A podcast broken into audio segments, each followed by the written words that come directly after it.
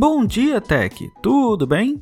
Meu nome é Arthur de Vigir e hoje é sábado, dia 13 de janeiro de 2024, e nesse episódio super especial trago para vocês os vencedores de cinco categorias de destaque da CES 2024, a maior feira de tecnologia do mundo que aconteceu entre os dias 9 e 12 de janeiro, ou seja, nesta última semana, em Los Angeles, nos Estados Unidos. E um detalhe: em cada capítulo do podcast deixarei uma foto do vencedor da categoria para que vocês consigam vê-los diretamente no seu aplicativo de podcasts favorito. Agora sim, vamos lá? Começando o especial pela categoria Drones e Sistemas Não Tripulados. Foi anunciado durante o evento um robozinho que chamou muita atenção.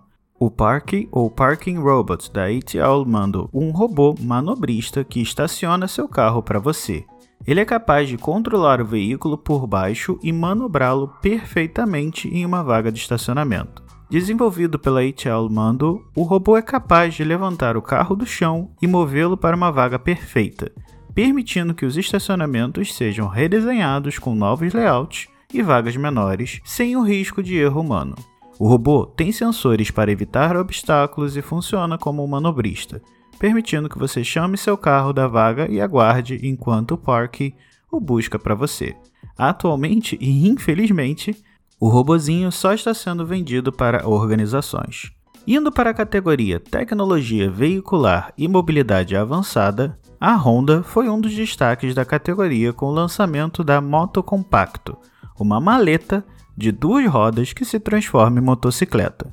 O modelo ultra compacto foi projetado para deslocamentos em grandes metrópoles, inspirado em um modelo compacto dos anos 80.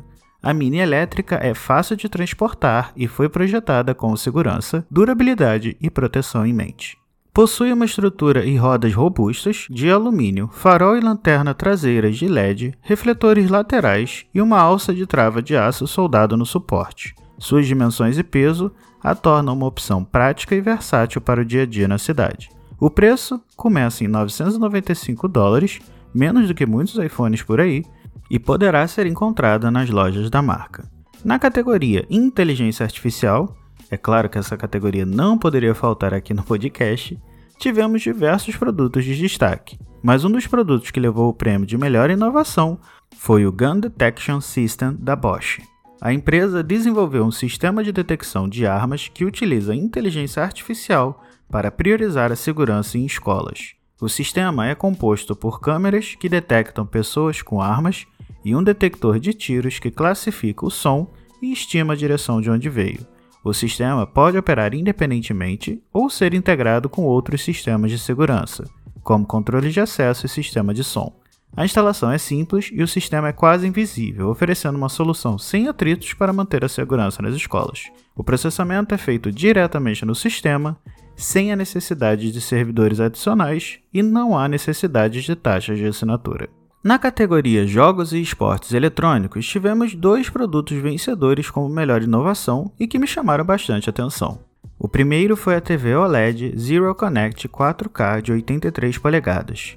A TV modelo M4 da LG oferece áudio contínuo de alta qualidade e transmissão de vídeo 4K 120 Hz, que, segundo a empresa, é ideal para jogos. Ela conta com um tempo de resposta quase instantâneo de 1 milissegundo, um modo de jogo com reconhecimento de gênero e interface de usuário otimizada, aprimorando a experiência de jogo, enquanto o Game Optimizer simplifica as configurações da TV durante o game. Os jogadores de PC podem atingir até 144 Hz com suporte a VRR, mas o mais legal dessa TV é que toda sua conexão é feita através de uma caixa chamada Zero Connect Box, que funciona como uma espécie de roteador que se conecta com a TV sem nenhum fio, onde você conecta todos os outros cabos de HDMI, USB e de antena. Outro produto que achei bem legal foi o monitor da Samsung voltado para games, mas com um detalhe diferente. Ele possui 3D e você não precisará de óculos para ver as imagens desta forma. O monitor utiliza rastreamento ocular, permitindo a transformação de jogos 2D em 3D. O jornalista da matéria que testou o monitor elogiou essa funcionalidade, mencionando que a transição entre os dois modos 2D e 3D é praticamente instantânea. No entanto, ele observou que a tela apresenta alguns rasgos de imagem nos elementos de fundo ao girar a câmera. A empresa prometeu fornecer mais detalhes sobre a tecnologia posteriormente. Infelizmente, o monitor ainda não está disponível para nós consumidores. E por último, a grande estrela do evento, que roubou grande parte da atenção dos repórteres e do público, e que particularmente não foi à toa, foi a LG 4K transparente OLED T, a primeira TV OLED sem fio totalmente transparente.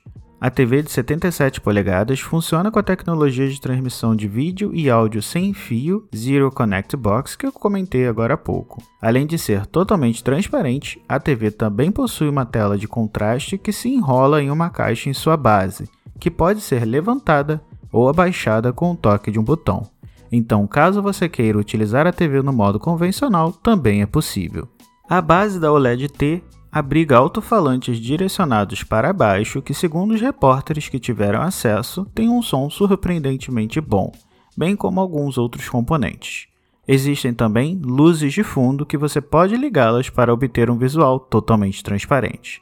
Durante a demo do produto, é possível ver que a empresa possui diversos vídeos que facilitam na imersão, dando inclusive a impressão de conteúdo 3D em algumas imagens. Infelizmente, a empresa não divulgou o preço da TV, mas já disse que planeja vender a OLED ainda em 2024.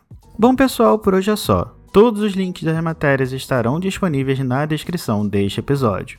Aproveitando, queria pedir que vocês continuem compartilhando o Bom Dia Tech, sigam na sua plataforma de podcasts favorita e, se possível, deixem um review no Apple Podcasts ou uma avaliação no Spotify para que assim o Bom Dia Tech chegue a mais pessoas. E para entrar em contato comigo é só me chamar no Instagram ou no Threads, no arroba Arthur ou me mandar mensagem no Mastodon, que deixarei o link aqui na descrição.